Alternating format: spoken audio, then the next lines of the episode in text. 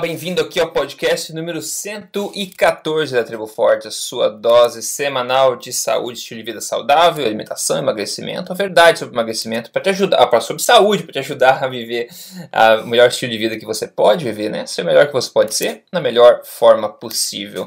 Hoje um assunto que vai tomar é, foco aqui vai ser diabetes. Na verdade, vou falar um pouco de diabetes tipo 1, diabetes um pouco tipo 2 também. E se você não é diabético, a gente sempre, como sempre, acaba comentando aí coisas que são úteis de qualquer forma para você, porque os mecanismos, na verdade, do corpo humano são os mesmos. Né? Então, quanto mais você entende a respeito disso, mais você consegue se proteger também. E se você é diabético, conhece alguém que é diabético tipo 1 ou tipo 2, eu sugiro que você encaminhe esse podcast de hoje em especial, porque pode ajudar bastante essas pessoas, dar uma esperança que a condição delas possa é, melhorar. É, no mais um aviso antes de começar aqui, se você quer vir presenciar o maior evento de estilo de vida saudável, alimentação, saúde e emagrecimento da América Latina, esse ano em setembro em São Paulo, com 12 palestrantes, muitos quitutes para você provar lá, fazer o networking no Tribo Forte ao vivo 2018. E se você não garantir seu ingresso ainda, boa notícia, porque neste momento agora, por 72 horas apenas, está valendo, tá? A venda mais um lote de ingressos agora a partir de hoje, terça-feira, dia 15, somente até quinta-feira, agora à noite, dia 17. Tá? A venda de ingressos promocionais estão à venda. Eu estou abrindo só por algumas horas é, ao longo do tempo. Foram só cinco dias no total aberto até agora. E está tendo 70% da sala lotada. Então, se você não garantiu ainda, eu sugiro fortemente que você faça isso agora. Então já anota aí o site é triboforte.com.br barra ao vivo, tudo junto, né? triboforte.com.br barra ao vivo, somente pelas próximas 72 horas, valendo agora, vai ser inacreditável, você precisa estar tá lá esse ano. Maravilha. Doutor Souto, bem-vindo a esse podcast, tudo bem contigo? Tudo bem, Rodrigo, bom dia, bom dia aos ouvintes. Bom dia a todo mundo. Vamos aquecer com um assunto diferente antes de partir para a questão do diabetes aqui. É uma pergunta da Rosilma Alves. Ela pergunta o seguinte: para mim, jejum intermitente não funciona. Pelo contrário, ganho mais peso. Isso porque com muito, eu, eu como muito pouco e fiz tudo certinho, mas eu fiz e ganhei 3 quilos a mais. Bom, o que eu respondi para ela, antes de dar uma resposta, digamos, mais caridosa, foi que é, é, é, fisiologicamente impossível você ganhar peso é, não comendo, né, basicamente. Porque não tem mistério no universo, né? Sabe que a energia só se transforma, ela não se cria do nada, do éter, né? Então, se você faz jejum intermitente, é impossível que o jejum cause um ganho de peso. O que causa o ganho de peso é provavelmente tudo que você está comendo quando você não está fazendo o bendito do jejum intermitente. Agora, torçou, eu sei que você tem uma alma caridosa e você pode talvez ajudar essa pessoa com a tua pitada de conhecimento aí. é, eu acho que a sua resposta foi precisa. É evidente que uh, a porção. Por que, por que jejum intermitente? Porque não é um jejum eterno, né? Jejum eterno levaria é. à morte. Tá? Mas com certeza é uma morte mais magra do que a pessoa começou. Tá? É, isso uh, é ah, verdade. Esse, não há dúvida, porque é isso que você falou, é conservação de energia, né? Então, se a pessoa não está colocando energia para dentro e o corpo está gastando, é impossível que ela ganhe gordura no processo. Uh, uh, então, o intermitente significa que há momentos que a pessoa está fazendo jejum e há momentos que ela come. E é o, que ela, o momento que ela come que está com algum problema. Né? Que problema seria esse? Seria a qualidade da alimentação, pode ser, eu não sei se ela está seguindo a alimentação forte, se ela segue uma alimentação low carb ou se ela está tentando utilizar o jejum exclusivo como estratégia. Tipo, comer qualquer coisa nos outros momentos, mas fazer uh, períodos de jejum às vezes não é a melhor alternativa. É, é verdade. Mas uh, o, o, que a gente vê é, é o seguinte. Uh, normalmente, uma pessoa que segue uma alimentação low carb, sente menos fome, mas tem esse qualificativo normalmente. Como qualquer uhum. coisa na vida, não vai funcionar dessa forma para todo mundo. Né? Então, tem pessoas que não têm essa famosa inibição do apetite, que é comum, mas não é universal. Né? Sim. Então são aquelas pessoas que vão ter que cuidar um pouquinho, é, é, o que em inglês chama mindful eating, né? Quer dizer, comer prestando atenção. Prestando uhum. atenção na, na, na, nas quantidades, nas porções, o que fica muito mais fácil numa alimentação que não provoca tanta fome assim. Então, para tentar uhum. deixar claro assim, concordo 100% com você, Rodrigo. É evidente que não é a porção jejum da, do processo que, tá, que fez ela ganhar peso. É, é o momento que ela se alimenta. Tá? E uh, provavelmente o que acontece é que ela é uma dessas pessoas uh, cuja alimentação uh, low carb forte em si, isoladamente, não está sendo suficiente para inibir o apetite e que talvez ela vá precisar ajuda até de um profissional alinhado com esse estilo de vida para uh, uh, ver onde é que ela está errando, né? Uh, e uma das formas de, de fazer isso, se a pessoa quiser já começar a fazer em casa, é simplesmente anotar. Anotar precisamente uhum. tudo que uhum. come, fazer um diário alimentar. Né? Boa dica. muitas, é, porque muitas vezes a memória nos trai. Né? Uhum, uhum. E, e não é só na comida. É, se a gente, por exemplo, tentar lembrar assim, quantas vezes e que quantidade cada vez eu fiz xixi ontem.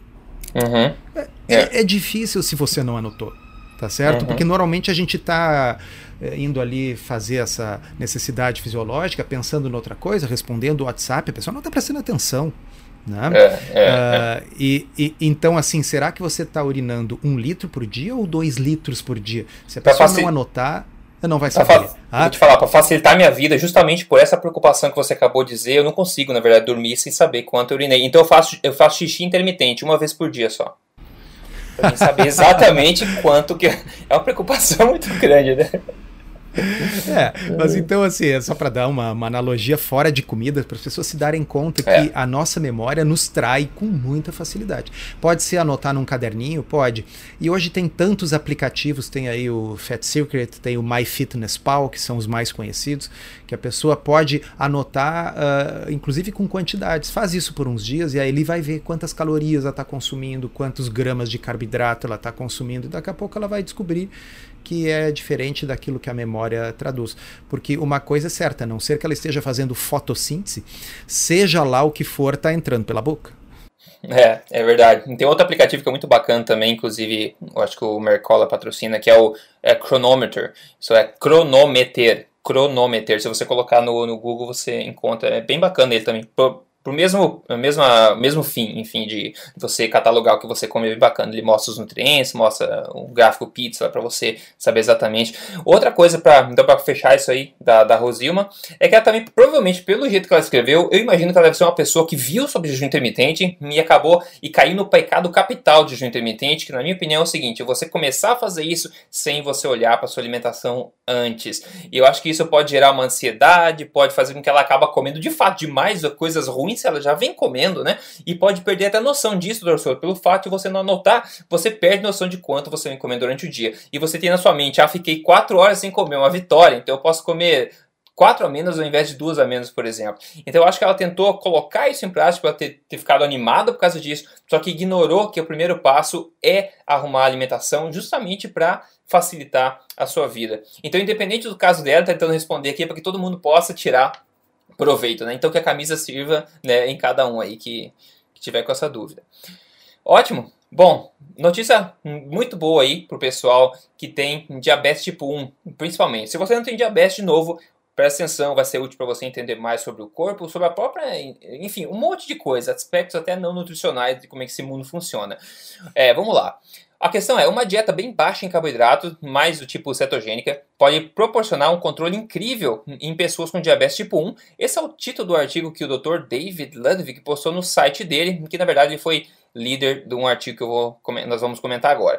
É um estudo observacional publicado agora em maio, né, no jornal da Academia Americana de Pediatria, que estudou um pouco mais de 300 diabéticos tipo 1 que resolveram seguir um estilo de vida de uma dieta bem baixa em carboidratos, tipo cetogênica, com menos de 30 gramas de carboidratos por dia. Esse grupo de pessoas né, é um, faz parte de um grupo fechado no Facebook de pessoas com diabetes tipo 1 chamado Type 1 Grit.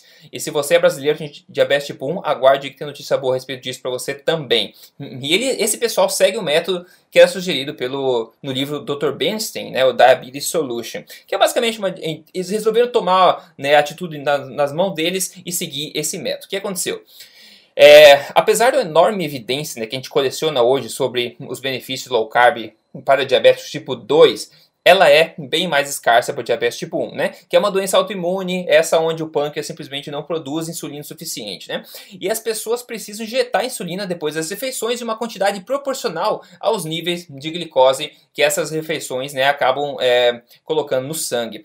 Outra coisa que o segundo o Dr. David Ludwig que é o médico endocrinologista americano e que foi o líder desse estudo, diabéticos tipo 1, apesar de muitos esforços, acabam tendo números, no geral, tá? Acabam tendo números bastante elevados de hemoglobina glicada, que é um medidor de, de quanto, né, da tua glicemia média ao longo do tempo. E alta hemoglobina glicada está associada a um monte de problemas, como doença cardíaca, câncer, Alzheimer. Então, tipicamente, olha só, a média da hemoglobina glicada em diabetes tipo 1 é 8,2%. É bem alta. E olha só, a média da hemoglobina glicada entre os participantes do estudo que segue uma dieta bem baixa em carboidrato foi de, pasme, 5,67%, que é normal, com alguns ainda entrando na casa dos 4 ponto alguma coisa, que é tipo que a, a parte Ares tem, que ela é totalmente cetogênica, né? Isso é absolutamente incrível e não tem sido, não, nunca foi visto antes em pacientes diabetes tipo 1, só com uma intervenção alimentar nesse caso, né? Ou seja, esse estudo levanta a hipótese de que um controle excepcional da glicose no sangue pode ser possível com alterações dietéticas no sentido de baixo carboidrato. Dr. Souto, é uma grande bomba positiva aí, né, que acabou surgindo com esse artigo, né? É uma coisa, é, é, uma bomba, eu acho que você qualificou bem. Uh, o artigo saiu publicado na Pediatrics, uh, acho que anteontem, uh, e, e, ele foi repercutido no New York Times. Né? Então saiu uma reportagem grande no New York Times repercutindo esse artigo, saiu no Medscape, que é um agregador de notícias médicas, então é um, um artigo que está fazendo barulho. Tá? deixa eu contar para vocês um pouco do background dessa história toda. Então, assim, eh, eh, nós devemos ter conversado em algum episódio prévio, mas não custa resgatar. Quem é o Dr. Bernstein? Tá? O Dr. Bernstein é um endocrinologista e hoje ele tem mais de 80 anos de idade.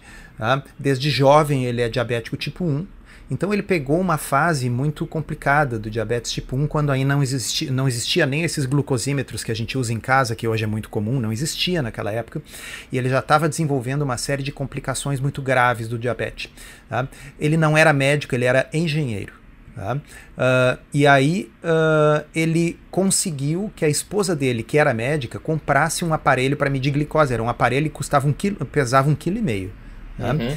E ele começou a descobrir que era os carboidratos que aumentavam a glicose dele. Então ele começou a diminuir os carboidratos, com isso ele começou a diminuir e ajustar as doses de insulina, e ele começou a reverter os vários problemas de saúde que ele tinha. Uh, ele tentou publicar essa ideia em revistas médicas, na época ninguém deu bola, uh, até porque ele não era médico. Uh, então ele resolveu entrar na faculdade de medicina e aos 40 e tantos anos de idade, 43 uhum. anos, uma coisa assim, ele se formou médico. Bom, ele começou a praticar, a ajudar outros diabéticos com, com o seu método, tá? e publicou esse livro que é, já está, não sei em que edição hoje em dia, pois que é. é. a verdadeira bíblia do, do diabético tipo 1, uh, ah, manejo com low carb. Em 2014, uh, ah, surgiu um grupo fechado no Facebook nos Estados Unidos, chamado Type 1 Grit. Tá? Uh, e este grupo fechado era de pacientes que começaram a se ajudar e dar dicas uns para os outros né, de como eles estavam tendo sucesso. Por quê? Porque uh, dentro da, da, da, medicina, dentro da endocrinologia, eles não estavam tendo suporte dos profissionais de saúde. Então uhum. eles resolveram fundar um grupo, foi um, um movimento uh, de baixo para cima. Tá? E este grupo foi crescendo, ele atualmente tem cerca de 2 mil uh, participantes. Tá? E os, os, resultados mostrados no grupo, então as pessoas usam monitores contínuos de glicose, né, mostram resultados de glicose fantásticos, com uma glicemia média, uma glicose média abaixo de 100, uhum. uma hemoglobina glicada na faixa do normal, o que é uma coisa que quase nunca se vê em diabetes uh, tipo 1, e o mais importante, com uh, diminuição muito grande de complicações, um número muito menor de hospitalizações, um número muito menor de cetoacidose, porque o pessoal que critica Sim. diz assim: ah, essas, esses pacientes vão ter um risco maior de cetoacidose. Não, eles têm um risco menor de cetoacidose. E o tá? estudo mostrou a Mas, mesma coisa, né? Exatamente, ninguém dava bola, né, Rodrigo? Por quê? É. Porque uh, era uma coisa de grupo de Facebook, não estava publicado na literatura científica. Bom, o que, que aconteceu? Uma das autoras desse estudo, eu estou olhando aqui o estudo agora, já vou te dizer o nome dela, é a doutora Carrie Julius. Tá? Doutora Carrie Julius uh, é uma médica cirurgiã uh, que é portadora ela mesma de diabetes tipo 1. Uhum. Tá? E ela uh, começou a participar desse grupo, do Type 1 Grit. E ela ficou com resultados maravilhosos uh, dos seus exames, ela não teve mais nunca nenhuma complicação. Um detalhe muito interessante é o seguinte: a doutora Carey faz cirurgias de, de espinha, de coluna vertebral, que são cirurgias uhum. que duram muitas horas 5 horas, 6 horas. O que é muito complicado para o diabético tipo 1, porque o diabético uhum. tipo 1, como é que é o manejo normal deles? Eles usam uma dose grande de, de, de insulina uh, de duração longa, né? Para poder cobrir o dia inteiro. Agora, essa insulina está agindo o tempo todo, se a pessoa estiver comendo ou não. Se a pessoa não comer nada, a glicose dela vai despencando e ela tem uma hipoglicemia, que pode ser simplesmente um suador, um mal-estar, mas pode ser um desmaio, pode ser coma e pode ser morte. Tá? É. Então, uh, a pessoa se força a ficar comendo carboidratos para não ter hipoglicemia. Acontece que é muito difícil casar a dose de insulina que se injeta com, a, com o quanto a glicose vai subir é. com o carboidrato que se comeu.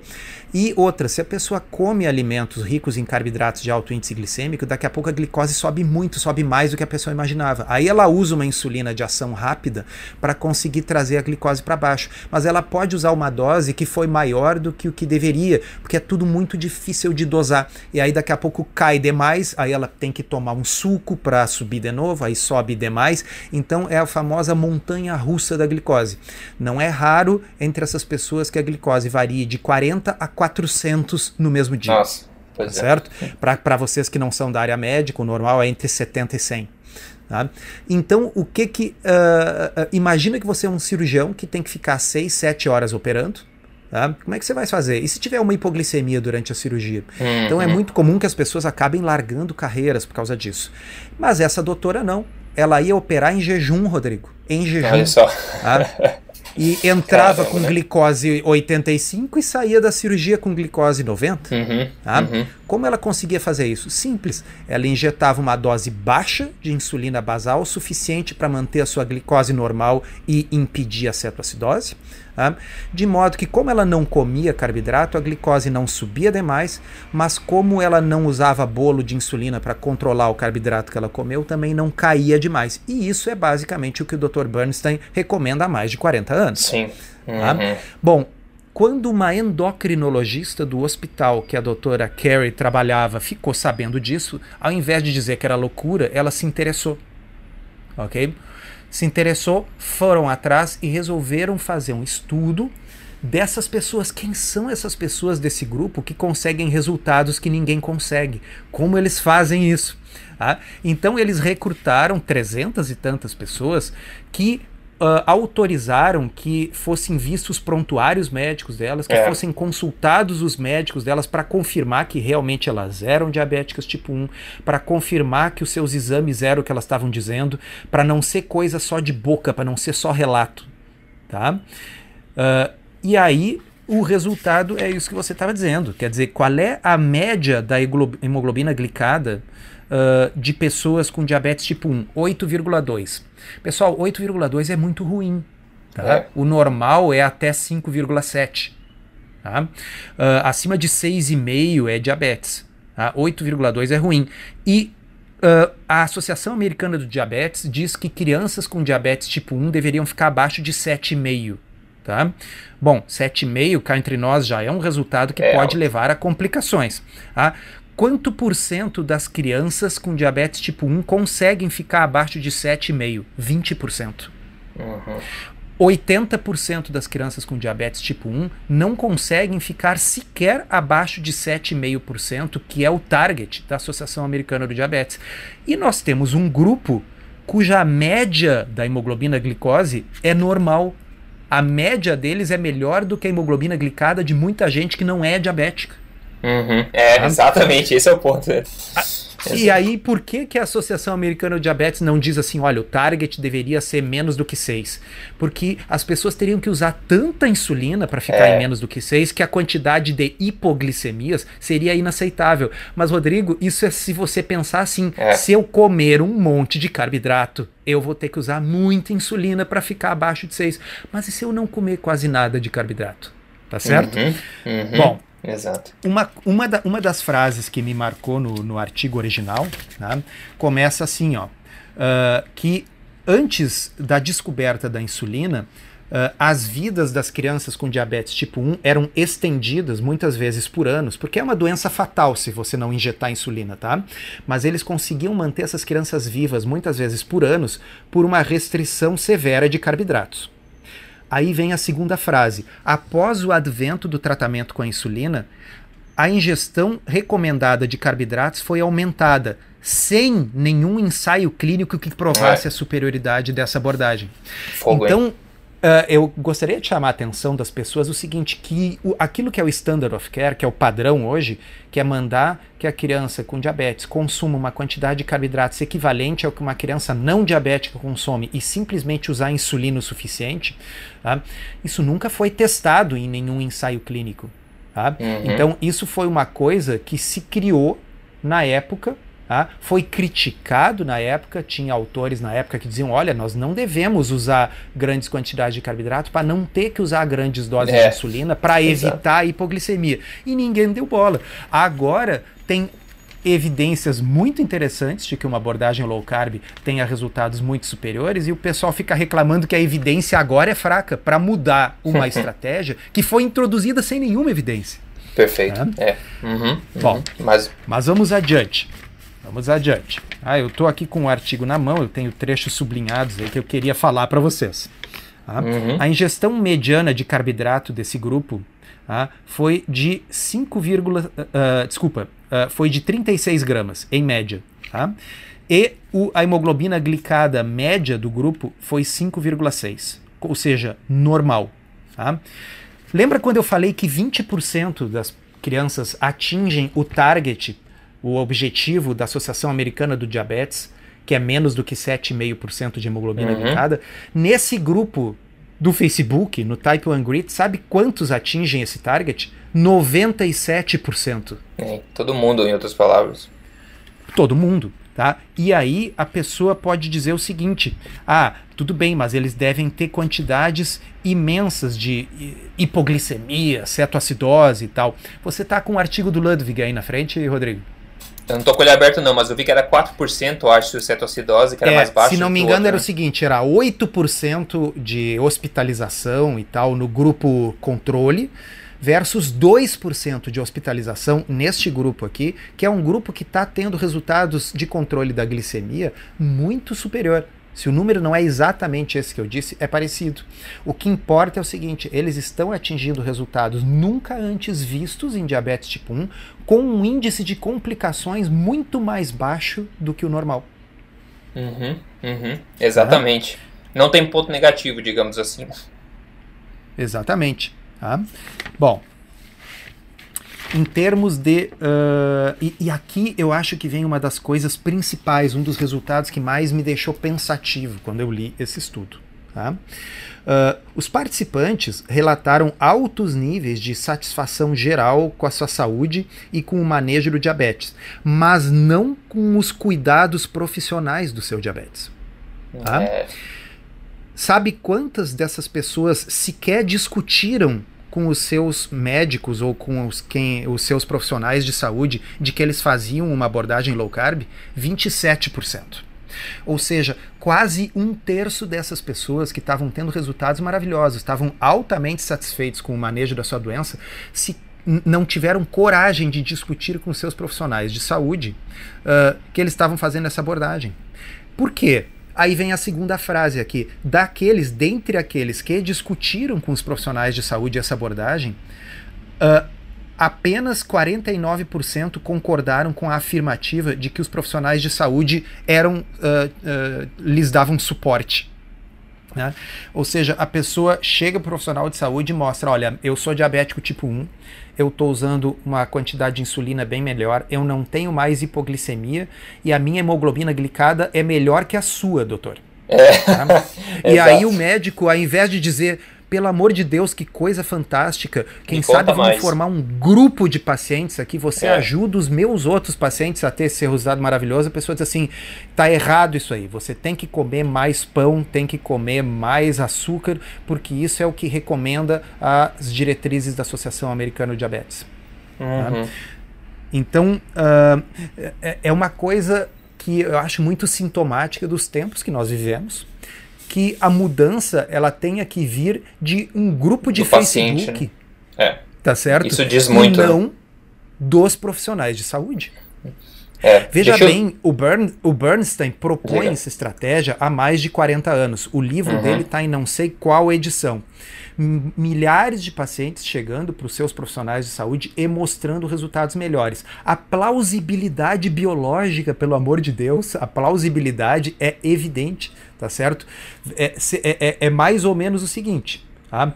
Se eu consumo muito carboidrato, eu tenho dificuldade de prever o quanto a minha glicose vai subir. Aí eu injeto uma quantidade de insulina grande, porque eu consumi bastante carboidrato. Eu já tenho a incerteza de quanto a glicose uhum. vai subir, porque não tem como saber 100% a composição daquele alimento.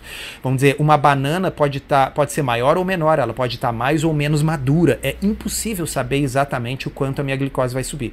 Aí eu injeto aquilo que eu acho que eu tenho que injetar de insulina, que vai ser uma dose grande um, existe uma variabilidade na absorção subcutânea da insulina. Ela pode ser maior ou menor, dependendo do local do corpo que você injetar, dependendo do lote da insulina que você, injetar, tá certo? Dependendo se você está com frio ou com calor, se a circulação de sangue naquele lugar está maior ou não. Então você tem erro no carboidrato que entra, erro na insulina que entra, e aí a sua glicose pode dar 400 ou pode dar 40 depois dessa experiência. Uhum. Tá? A outra alternativa é o seguinte: a pessoa come uma proteína e vegetais. Tá? A glicose vai subir bem pouquinho baseado na proteína, por causa do glucagon que a proteína faz o pâncreas secretar. Sabedor disso, a pessoa injeta bem pouquinho de uma insulina de ação mais rápida, ok? Para cobrir aquela leve elevação provocada pela proteína. Como a quantidade injetada é pequena, ela nunca vai ter uma hipoglicemia grave, tá certo? Então, assim, é tão óbvio, a plausibilidade biológica é tão óbvia. Outra coisa muito interessante é o seguinte: uh, muitas crianças nesse estudo aqui, tá? e uh, uhum. essas crianças tinham inclusive uma altura média um pouco maior do que a média da idade. Ou seja, elas estavam crescendo e crescendo bem. Tá? Então, pessoal, não precisa um monte de carboidrato para crescer, a não ser que você queira crescer para os lados. É, tá? exatamente. O, o que precisa é o que? É não estar cronicamente doente. Então, uma criança que esteja cronicamente com diabetes tipo 1, mas cronicamente saudável, Tá? mantendo níveis adequados de controle glicêmico, não está sempre doente, não está sempre com hipo, não está sempre com hiper, tá? e consumindo uma quantidade adequada de proteína, e essa estratégia aqui é uma estratégia que tem uma quantidade adequada de proteína, evidentemente vai crescer bem. Tá? Qual, qual, é a única crítica? Ele é um estudo observacional. Tá? Aí vem a pergunta: alguém já conseguiu algum resultado sequer próximo desse em qualquer outra estratégia?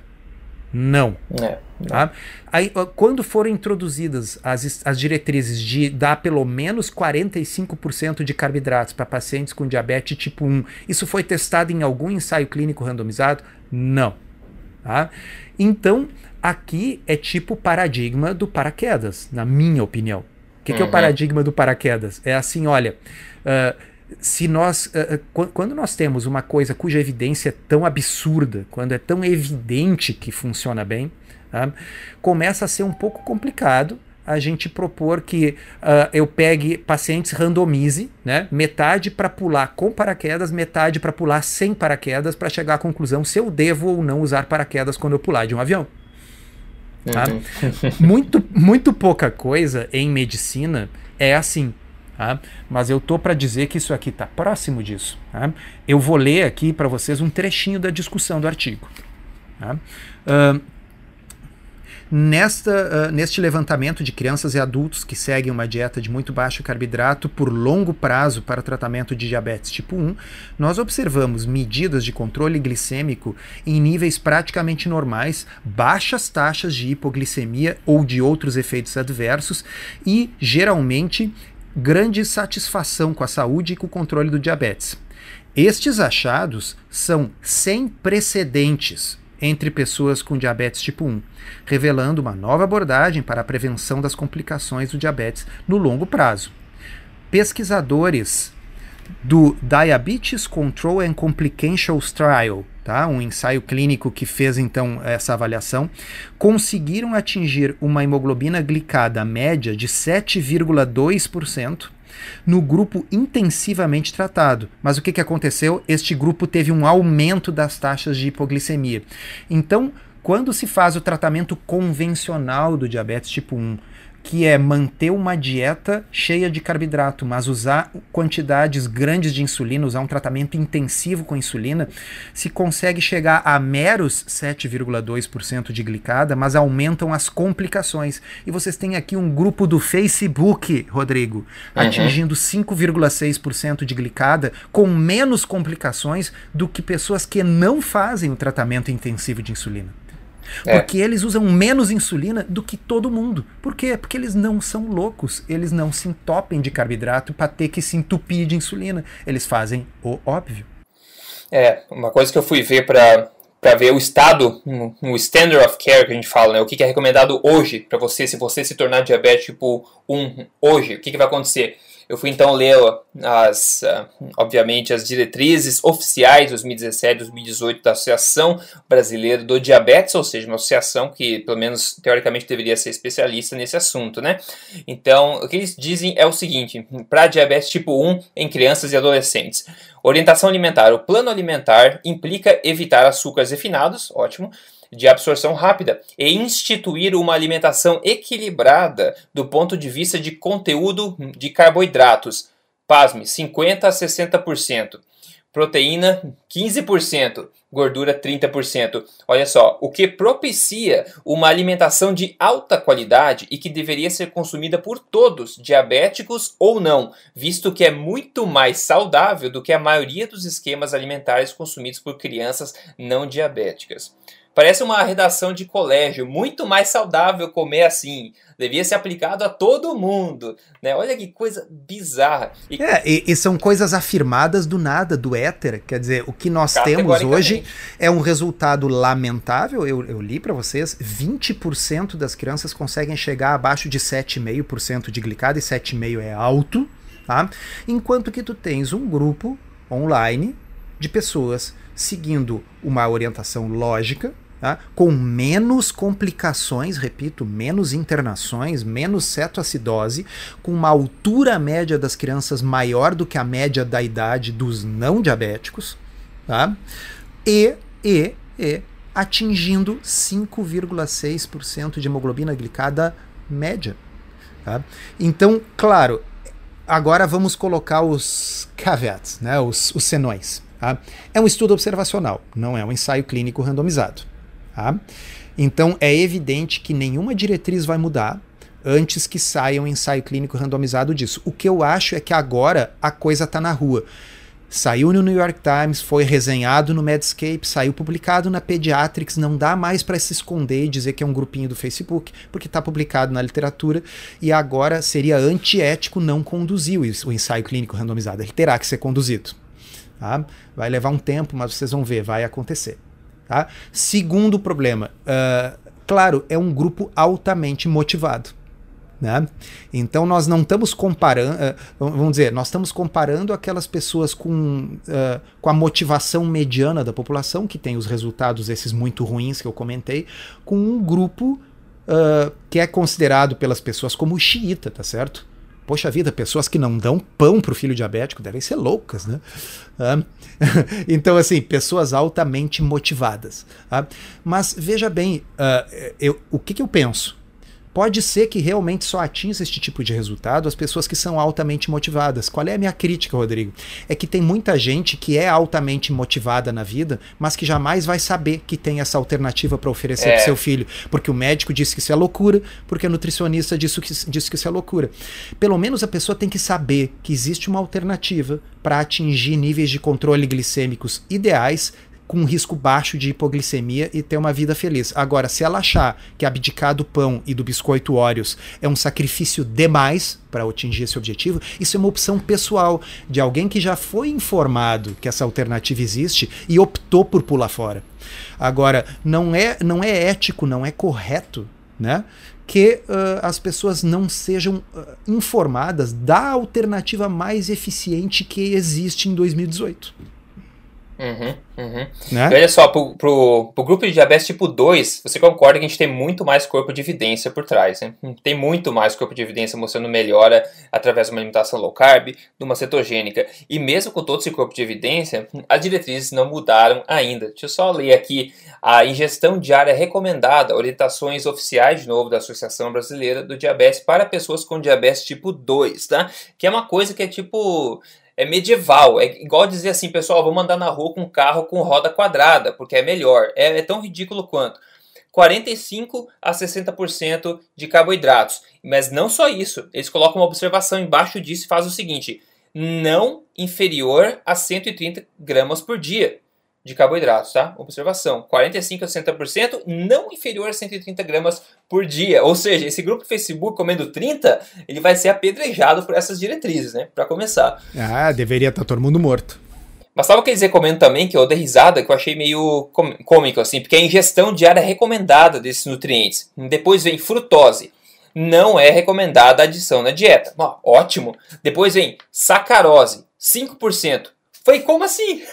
é recomendado que você coma 5% da dieta de sacarose? Falei, eu, não, eu não sei se isso foi um erro, o que, que é, mas é ridículo esse, essa parte da sacarose. E claro, eles limitam o colesterol, menos 300 mg por dia, e limitam também o sódio para comer menos de 2.000 mg por dia, que a gente sabe que é, a, é um, o intervalo que mais é associado com problemas, como a gente já falou de sal é, várias tá vezes associado aqui, com né? aumento de mortalidade, né? Já então, falamos. se você contar com isso, você tá no mar de tubarões, né?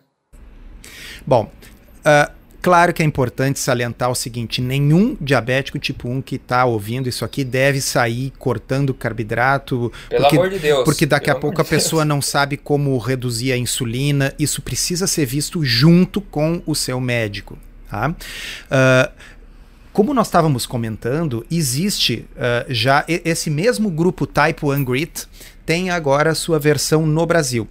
Uh, é preciso ficar claro que isso é um grupo fundado por pacientes, assim como o grupo americano, Tá? Então, assim, não não não não não não tá vinculado comigo solto, não sou eu que inventei esse negócio, tá? Eu tô passando para vocês porque porque é uma forma de as pessoas trocarem experiências, inclusive conversarem entre si e saberem em cada cidade quem são os médicos naquela cidade que já Perfeito. estão por é. dentro desse tipo de abordagem para poder ajudar o paciente diabético que optar por seguir essa estratégia. Tá? Então, o e-mail do grupo para os diabéticos tipo 1 que tiverem interesse é type1gritbrasil.gmail.com. Nós vamos colocar no, no, no, no, final do podcast. Vai estar no né? Mas eu já digo para vocês então: type de tipo em inglês, T de Teresa, Y, P de pato, E, número 1. Tá? Então, type 1, T, Y, P, E, 1, grit, G-R-I-T, Brasil gmail.com. Repetindo. Brasil com S normal. É, Brasil com S normal. Type 1 Grit Brasil. T, Y, P de pato, E, número 1, G, R, I, T de Tereza, Brasil, arroba gmail.com. Mas nas uh, notas do, do podcast vai estar tá escrito direitinho lá o e-mail, que é para quem tiver interesse mandar Tá? Uh, vai conversar lá com os administradores do grupo, que vão ver se você tem o perfil para entrar neste grupo. Tá? E ele é um grupo onde as pessoas trocam entre si dicas, receitas, como elas manejam os seus níveis de diabético, eh, de, desculpa, de insulina. Existem médicos que eles, médicos, são portadores de diabetes tipo 1 e que estão nesse uhum. grupo. Tá? que são, obviamente, as pessoas mais interessantes para que os diabéticos tipo 1 conversem, porque eles são, ao mesmo tempo, pacientes e médicos. Tá? Então, uh, as diretrizes, obviamente, precisam uh, esperar ensaio clínico randomizado para mudar, mas você que uh, tem a doença e tiver interesse nessa abordagem, pode muito bem procurar um médico que lhe ajude a ver se essa estratégia pode ser interessante para você. Uh, o artigo está uh, publicado, é um artigo observacional. Nós vamos colocar o link para o artigo também para quem é da área da saúde e quiser ler. Não, perfeito. E aí, eu quero enfatizar o, o aviso que você deu. Tudo que a gente fala aqui, ou tudo que está na internet, na verdade, é informação, né, pessoal? Então, sempre, obviamente, consulte um profissional qualificado da tua área e principalmente se você é diabetes tipo 1, meu Deus, né, antes de fazer qualquer mudança e entrar nesse grupo é uma ótima escolha, acho que vai ajudar bastante. Maravilha. Vamos fazer um, uma pausa aqui, um caso de sucesso de hoje, antes de falar uma, uma coisinha sobre diabetes tipo 2 também, que saiu um outro artigo aqui sobre isso para contar para vocês, para atualizar vocês, na verdade, uma coisa que a gente já falou. Bom, o caso de sucesso de hoje vem do Fábio Geminiani. Ele falou: Hoje eu completo 30 dias né, de jejum intermitente mais alimentação forte. O resultado, pasme, menos 11 quilos em 30 dias, menos 11 quilos. Ele falou: Estou muito feliz e animado em busca do meu objetivo.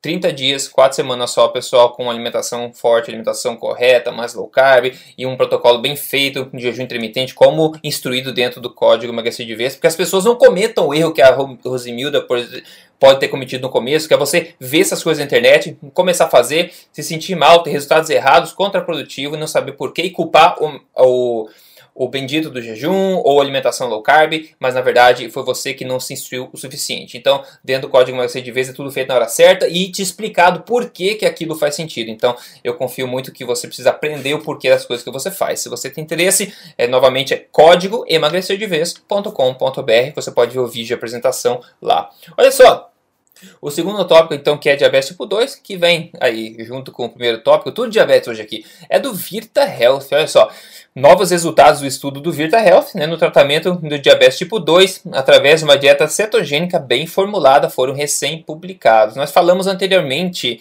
né, desse estudo aqui e mostramos os resultados, acho que foi de seis meses o estudo que era preliminar. Nós tínhamos mostrado resultados... O, os resultados no controle do diabetes né, e no emagrecimento. E agora eles estão publicando os resultados nos fatores ah, de é. risco cardiovasculares.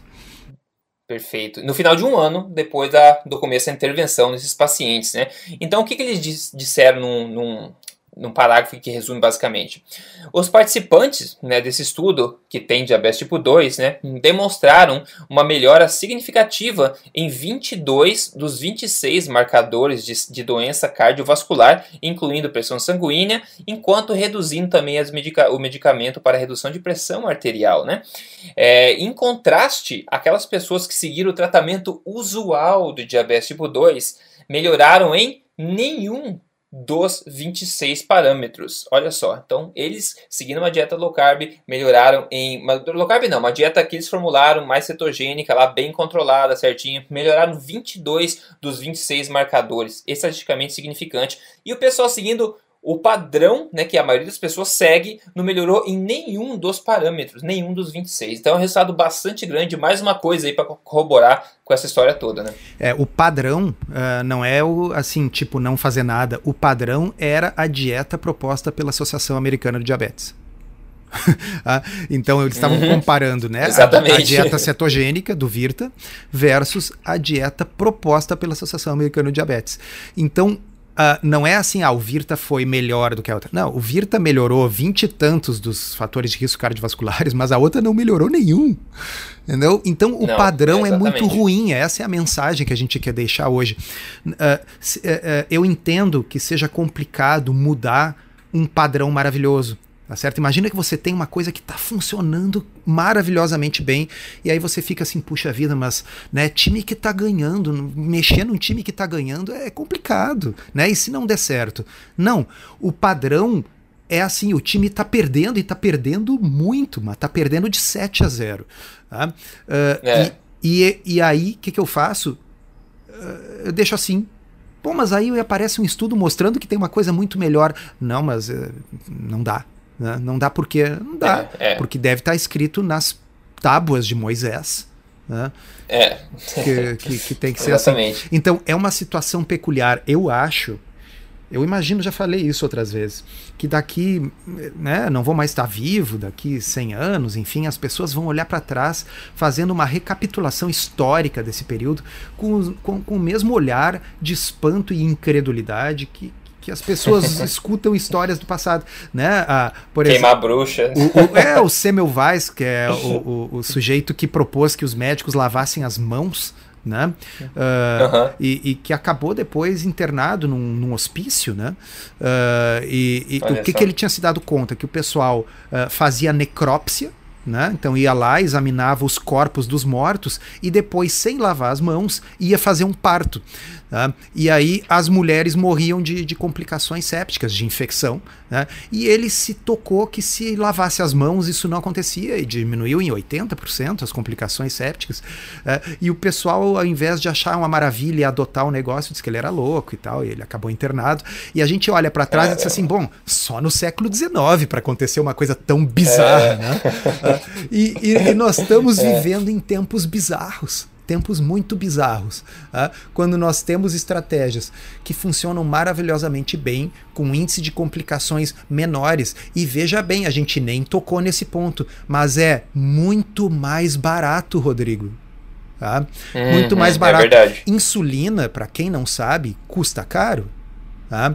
Não é raro para as pessoas que fazem um tratamento mais intensivo, usam essas insulinas novas, tá? Gastar aí mil reais de insulina num mês. Tá certo? Uhum. Ah, agora, a pessoa usando uma dose bem pequenininha de insulinas mais baratas, que é o que o Bernstein propõe no livro dele, corta o custo, mas corta loucamente o custo. Então é menos custo, menos complicações, uhum. melhores resultados. Tá? Uh, é, é, é, difícil. É como olhar para a história essa do, do, do, lavar as mãos e a gente pensa assim, que, que coisa louca. Pois é, nós estamos vivendo em tempos igualmente loucos. Talvez a gente não tenha o afastamento, o distanciamento histórico suficiente para se dar conta disso. É, e novamente, a, a mudança hoje está cada vez em cada vez mais áreas vindo de baixo. Né? Não tem barreira de conhecimento hoje.